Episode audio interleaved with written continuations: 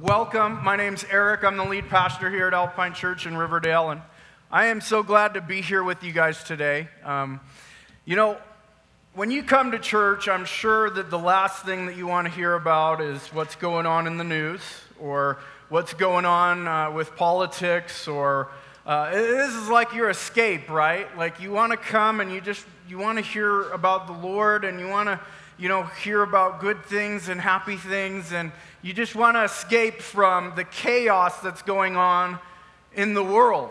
Um, well, I want to as well, but there is an elephant in the room that we don't address often sometimes in our churches. And I think that it is the chaos of the last year and a half. And I know you probably cringe when people say that, like, oh, the last year and a half, it's just been so crazy, right? I, you know, and it starts to become like this kind of like an excuse for some of us, right? Like when, when things have fallen apart over the last year and a half or so, uh, people use that over and over again, right?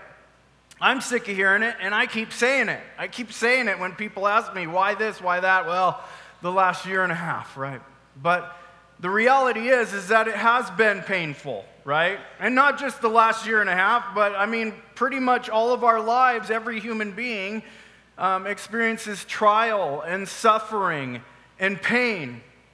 But the reality is, with the last year and a half, you know, we do have people on both sides of the spectrum. As I prayed about, there are people that are high risk and, and they've gotten sick, and even family members have passed away and died, right? And we need to have compassion about that. But then, yet, on the other side of the whole thing, we've got people who uh, feel like their rights are being taken away, right? We've got people who have been working a job for a long period of time and they're going to have to make some hard decision because of uh, the things that are going on, right? And so I'm, I'm bring that all up just to say that we have to learn as a church to be compassionate towards one another, no matter what our, our views are. All of us have one thing in common, at least, and it's pain and it's struggle and it's trials. It's, it's the famines and storms of life, okay?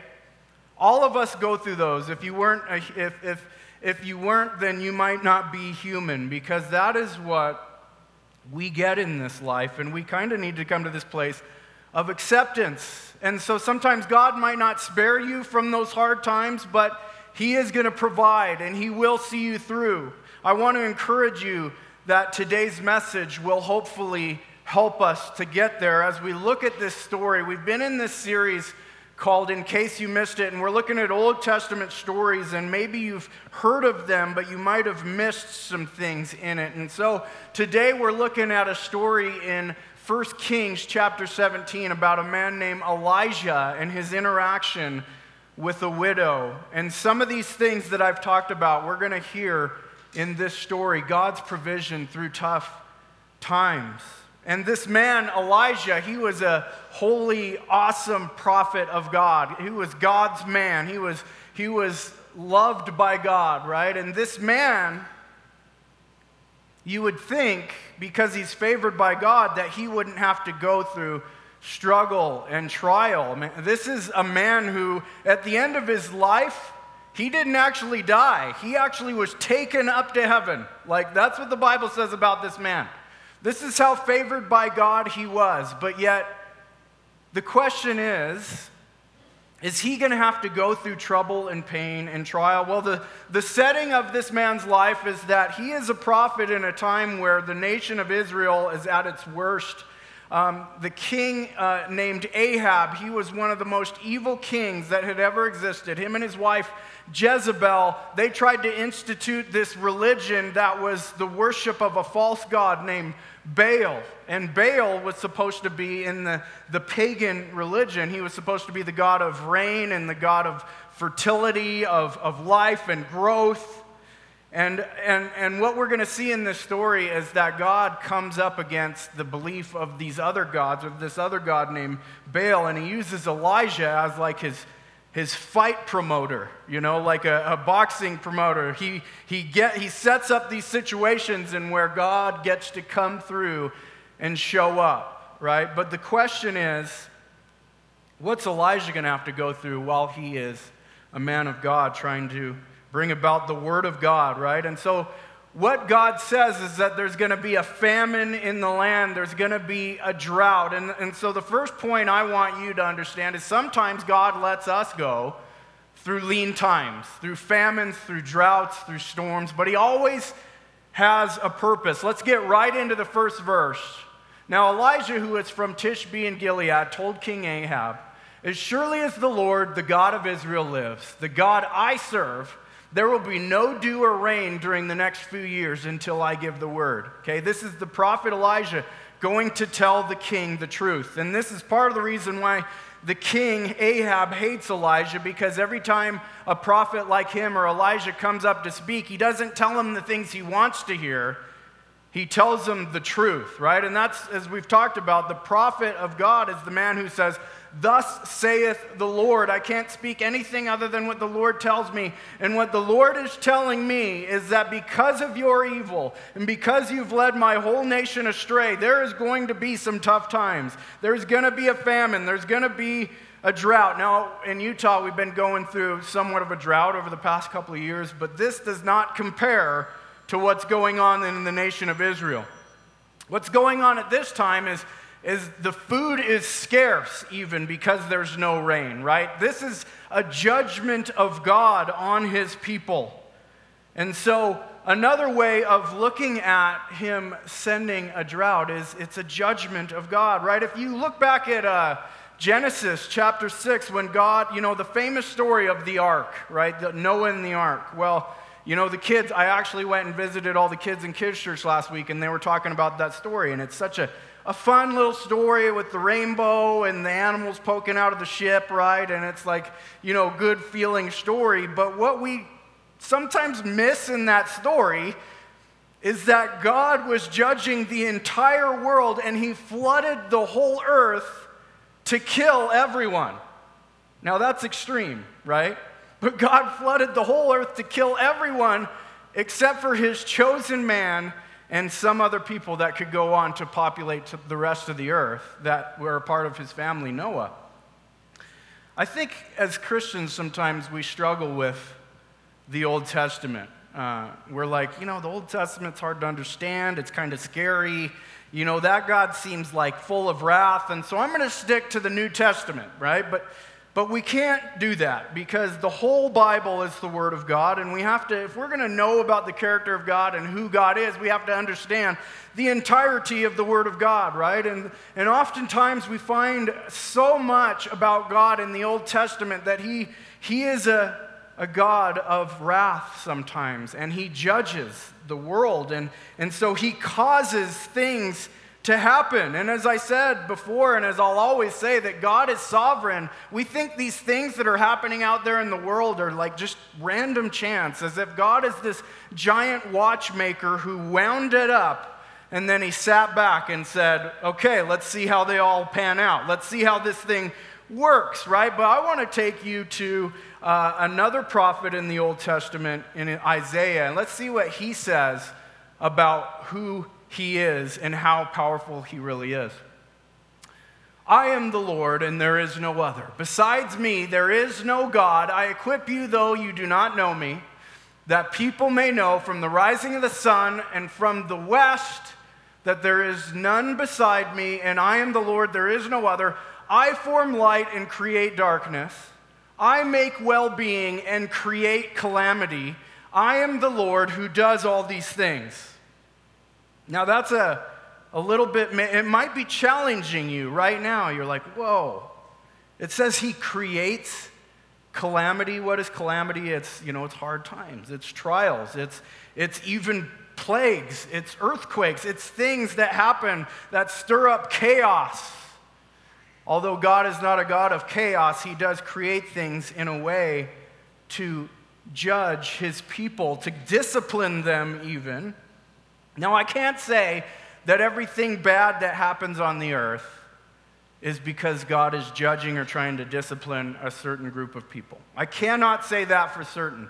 But what I can say is, is that everything that does happen, all of the pain and, and even the things that are naturally evil, you know, natural evil is kind of like the brokenness of the world where there are, uh, uh, you know, sicknesses and, and, and death and, and hurricanes and, you know, natural disasters, stuff like that. What I can say, even with, with COVID, is that, and even evil rulers, even people who seem to be, you know, ruining uh, the world with how they lead the world, God is in control of it. God is not surprised by it. He never wakes up and is like, oh my gosh, and he starts wringing his hands in stress and he's like, I don't know what these guys are going to do. No, God has always known that everything, all of this was going to happen. Again, this is going to challenge your faith. This is what I call, or some people call, big God theology. God is bigger than what we could even understand or fathom. He's in control of more than when we can even handle. But this should stretch you to, to really search out God's word and find out who is this God really. And hopefully it gives us uh, a sense of, of peace and knowing that, that God's in control, even in all the evil stuff that's going on in the world, God allows it and He's going to use it for His purposes. And so that's what we're going to find out in this story today. Although we've looked at it from a broad sense, we're going, going to look at it at a more personal ground level with Elijah and his interactions. So let's go, go into the rest of the story. Then the Lord said to Elijah, Go to the east and hide by Kerith Brook, near where it enters the Jordan River.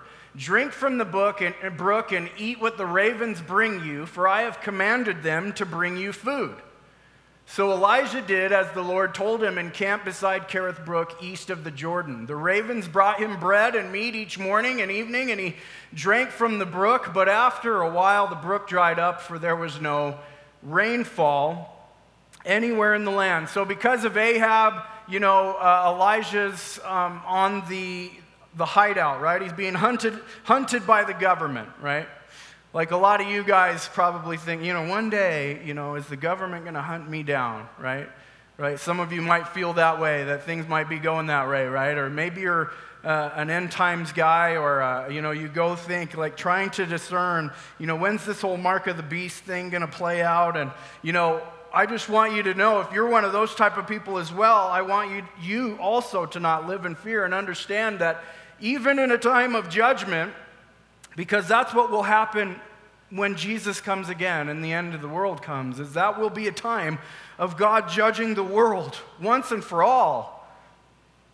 But even in that time, whether you're, you're, you're struggling with, like, am I a pre trib rapture type of a guy who gets to escape all this, or am I a, a post trib rapture person who am going to have to go through all this, or am I one of those guys that thinks that we're already in this millennial kingdom at the end? Like, whether, wherever you stand on that, I want you to understand that God will provide and take care of his people. He's doing that with, with Elijah right now. It's the craziest thing. He's on the hideout and he, he, and there's a famine, and he goes and sends him by this place where there's a little bit of water, and it dries up eventually, but there's just enough to sustain him. And he's got birds bringing him meat and bread. And it must be from someplace far off because the famine is so great that nobody's actually going and gathering food. He didn't tell them to go gather food, but birds have to fly and bring it to him. And it's a supernatural thing. Now, God has never supernaturally brought me things from a bird, okay? Maybe you maybe that's you. I don't know. But but God has supernaturally provided for me, right? If you're a Christian here today and you've been one for a while, you can probably say the same thing that God has provided for me in times where I was stressed out, in times where uh, I didn't know what the future looked like. God came through, and that's what we're seeing with this story with God and Elijah. But here's my next point. Although God doesn't always provide for bir- through birds with us, God usually does provide for us through other people. Let's go on to the next part of the scripture. Then the Lord said to Elijah, Go and live in the village of Zarephath near the city of Sidon. I have instructed a widow there to feed you. So he went to Zarephath. As he arrived at the gates of the village, he saw a widow gathering sticks, and he asked her, Would you please bring me a little water in a cup? As she was going to get it, he called to her, Bring me a bite of bread too. So the story starts out with God is like uh, sent him into isolation and God is providing for him. But now God is saying, Your isolation time is over. Now I want you to go make a relationship, right? Now I want you to go be with people and I'm going to provide for you through this woman. And so for some of us, how does this apply? Well, you know, sometimes if we're in a struggle and a trial in our life, maybe God is, is at that point in your life where He's saying, okay, you're struggling and you're in isolation. Maybe you need to go make some relationships. Maybe I've already provided several people in your life to come into your life and to speak into your life. And I'm not just even talking about providentially or with finances. I'm talking about maybe you're struggling with something mentally or emotionally or spiritually and you're wondering why God isn't coming through, but yet you might be, you know, so isolated that you haven't allowed anybody to come into your life and to speak into it. Sometimes storms and trials might be just what we need to step out of our comfort zone of isolation and reach out to a divine appointment. And that's exactly what's going on in this story. God is providing a divine appointment. That means when you meet someone, it's like God put you together and you can just sense it and you feel it, right? Has anybody ever had those before? I have had those for sure in my life. It was like someone, like uh, God was using a person as if they were an angel, and it was like, wow, you know? I, I know that God is speaking to me through you. And here's the cool thing about this, though it isn't just a one way thing for God to provide for his prophet now through a person, but yet God uses the prophet to provide some needs for this person, the widow, as well. And so it goes on. Here's what the widow says She said, I swear by the Lord your God that I don't have a single piece of bread in the house and I only have a handful of flour left in the jar and a little cooking oil in the bottom of the jug. I was just gathering a few sticks to cook this last meal. Then my son and I will die. But Elisha said to her, Don't be afraid. Go ahead and do just what you've said. But make a little bread for me first, then use what's left to prepare a meal for yourself and your son. For this is what the Lord, the God of Israel, says There will always be flour and olive oil left in your containers until the time when the Lord sends rain and the crops grow again. So at first, she's, she's ready to die. She's caught in this famine and the drought just like he is. And, and she's about to eat her last meal with her son. She's only got a little bit of food left. And here's the crazy thing God is asking her to provide out of what little she has to take care of his prophet. And it just doesn't make logical sense, right? Like, uh, when, when I first started, you know, like feeling convicted to start being a giver, you know, a giver to the church, I was in a ton of debt, um, wasn't doing very well with money, barely getting by, and, but I knew that God deserved my first fruits. You know, there's this, this principle in the Bible in the Old Testament that God deserves uh, my first as top priority, not just in my finances, but with my time and my talent, with my service, right? With, with how I lead my family. God, God deserves for, to be first priority in my life, but yet sometimes you know, I look at my, my finances or my schedule, and, and it's like, I don't know that I can do all the things that God wants me to do because I've got to get myself to a place of health. I've got to get myself. It's all about me, me, me, right? Like, I've got the power to get myself to a place of stability. Then I'll maybe put God first, right? But instead, in my life, we decided to trust God and, and started putting Him first and all the things that I had ever struggled with like started to, to, to fall away, right? My struggle with addiction, my struggle with finances, and I'm not rich by any means, but I have never gone without food. I have never starved and went hungry for a long period of time. God has always had a roof over my head, whether He provided it through, through my parents, whether He provided it through my wife. You know, my wife was the, the smart one when I married her. That was a divine appointment, by the way. You know, like I, I was like, you know, immature at the time and like wasn't sure how I was going to get out of my parents' house. And like she already had a house, she had a mortgage, and it was like, this is from the Lord. and so I moved, we got married, I moved in, and, you know, and, and, and we lived happily ever after. It was a great providence of God.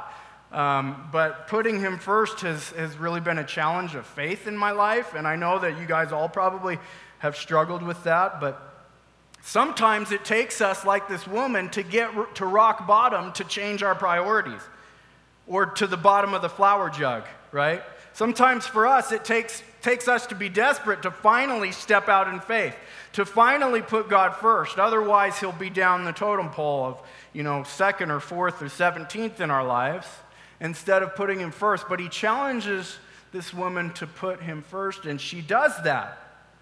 She does that, and God provides miraculously. The flour jug and the oil never run out, and the prophet, her, and her son are provided for. But here's the problem with humans is we get complacent.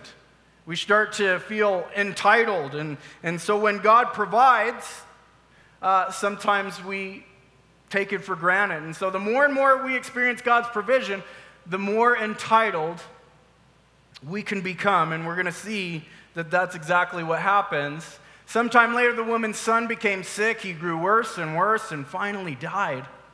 Then she said to Elijah, O man of God, what have you done to me? Have you come here to point out my sins and kill my son? Now, her son died, okay?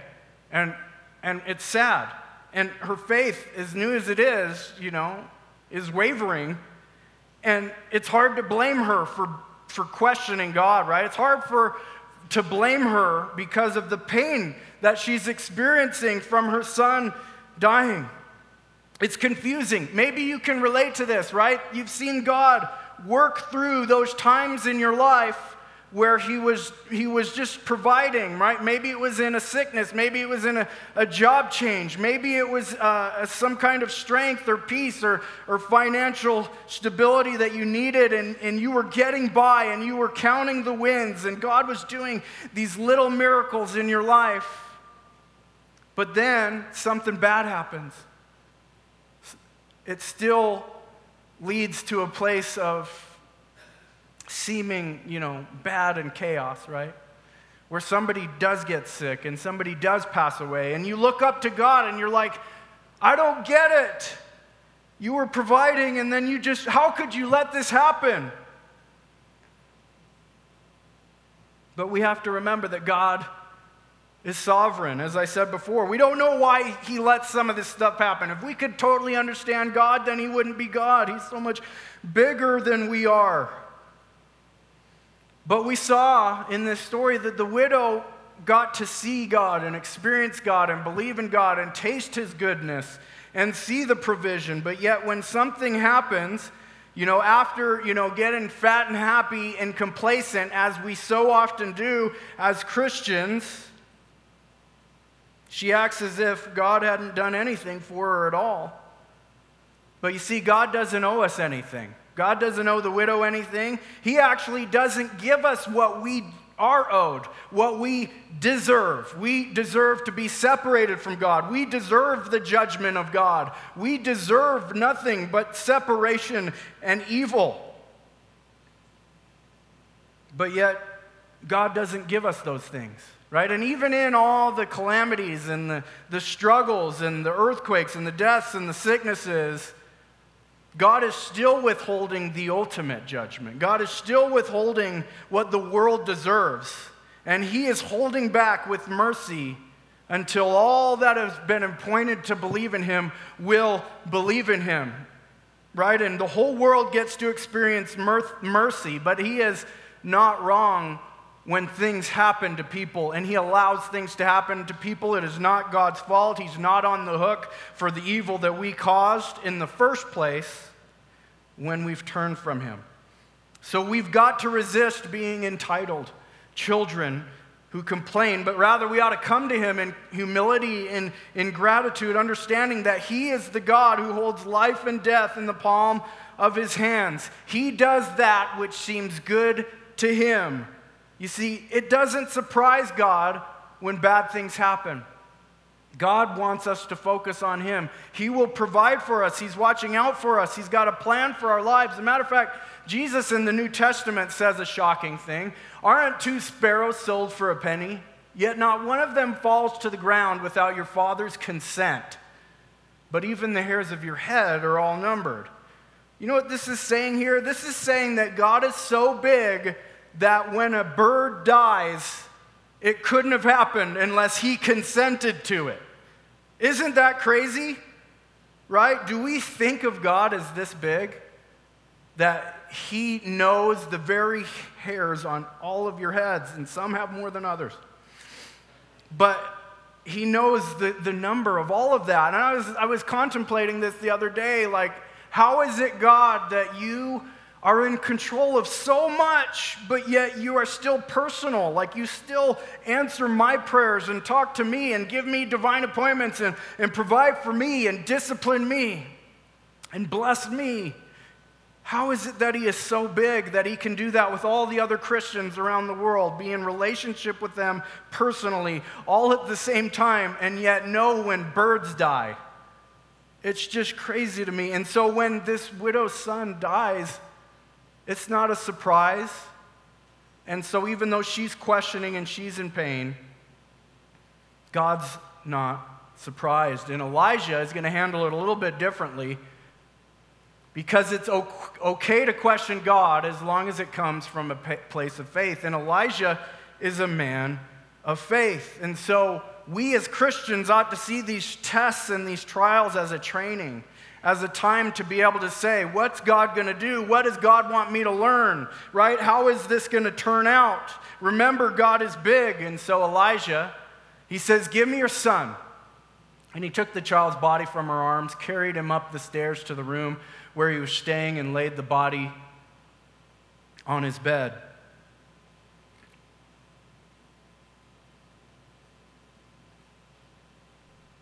Then Elijah cried out to the Lord, O Lord my God, why have you brought tragedy to this widow who has opened her home to me, causing her to sin? Now, even Elijah is, is questioning God, right? He's like, God, why? Did you know Elijah's name actually means Yahweh is Lord? Yahweh is, is God's name from the Old Testament that he gave to his people. It's the I am, Oh, he's the I am, the great I am. And Elijah knows, even though he's questioning God, it's okay to question God, but we can't just stop with questions. We've got to believe that God can do something big, that God can do something amazing. All right? And so, even when we lose a job, someone gets sick, or even God decides to take a little boy to heaven one day, we can't blame it on God. We've got to believe He's got a purpose, He's got a reason for all of this.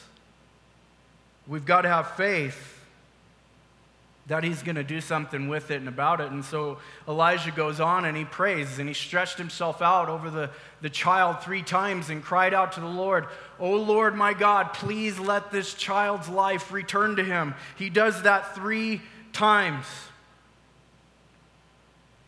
And lastly, we see that each new challenge creates a new opportunity to see how God will provide. And here's what happens in the story the Lord heard Elijah's prayer, and the life of the child returned, and he revived. And then Elijah brought him down from the upper room and gave him to his mother. Look, he said, your son is alive.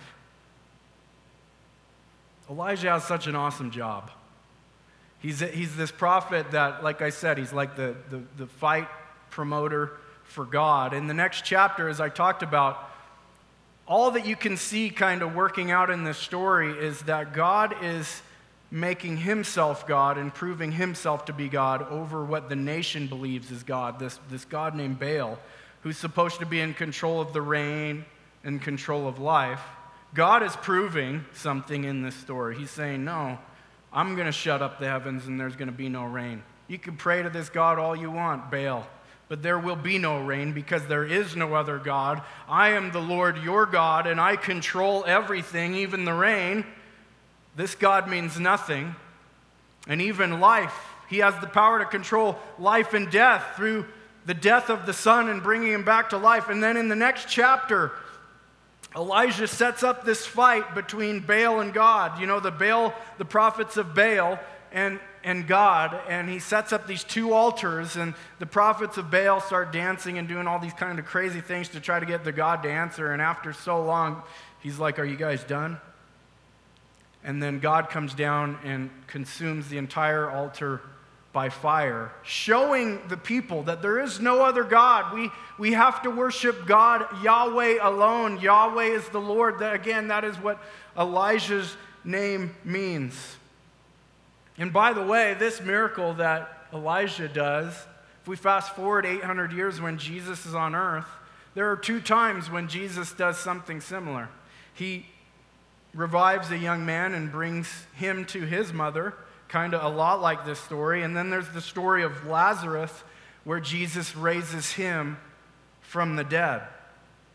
And so a lot of people in Jesus' day were thinking, that Jesus had come in the power of Elijah. You'll see that over and over in the New Testament scriptures. Some of these people think that you're Elijah because in this story they would have known that Elijah somehow had, had uh, the power of God to be able to re- revive this boy. But it wasn't Elijah who revived the boy, it was just his prayer. It was God who revived the boy, it was God who resurrected the son. And so Jesus comes, fast forward 800 years later, to prove something about himself. And here's what he says to, to Martha when he's about to, to resurrect Lazarus. He says, he says, I am the resurrection and the life. Anyone who believes in me will live even after dying. You see, even in all the pain and the struggle and the trial that we deal with in the world, even from our own sin, from the consequences of the choices that we've made. When we go after the idols out there because they seem, because of our insecurity in God, our lack of faith in God, our lack of theology, our lack of understanding of how big and in control God really is, we run off to other things that will bring us security, right? And we're guilty of that, and that's sin. And the wages of sin is death, like I said, but God proves that He is a compassionate God and He will not let us go through all this stuff without providing for us. And He does that in the person, ultimately, in the person of Jesus Christ. God coming down in the body of a man, Jesus Christ, and he performs the same miracle that he did 800 years ago to show that he is the God of compassion and mercy. He is the sovereign God, and he is the one who holds life and death in His hands. And so, for you and me, we need big faith for a big God. And to start out that relationship with God, we've got to trust in Jesus and what He did by dying on the cross for the forgiveness of all our sins, all the times that we've gone and worshiped idols. And I implore you to do that today if you haven't, but if you already have, I want you to know God is providing for you. God will see you through this stuff. God will make his name known. He will show you compassion and mercy. You don't have to worry, you don't have to fear. God's got a plan through all of this. Just believe that he's, he's, he's in control, okay? And another thing I want you to see is that be okay with making relationships. God might have provided this very church, because that's what the church exists for, is for you and I to come together to make relationships so that we could provide for one another, not just financially, but physically, emotionally, and spiritually. We can be that, that counselor in the tough time. We can be that reminder of God's goodness. So I implore you today, if you've been living in isolation, be a part of the church, build relationships. It's okay to question God and ask, What are you doing? Just believe that He can do something far above and beyond what you believe is possible. Would you guys pray with me? Father, we come to you in worship and we are in awe of your, your just your power. We believe that you are sovereign, that you rule over everything, and you're in control of all of this, God. Help us to be the example to the world while everybody's in fear, while everybody's scared, while everybody's fighting amongst one another and not loving one another, God. Let us leave out of here today with your hope and with your truth, trusting, God, we have nothing to worry about. Even in the famine and the drought, you are providing and you will provide and you will make a way and you have already made a way in our wandering in the wilderness of the desert, God, in our own lives. You've made a way for us to be forgiven, made right with you, to have eternal life.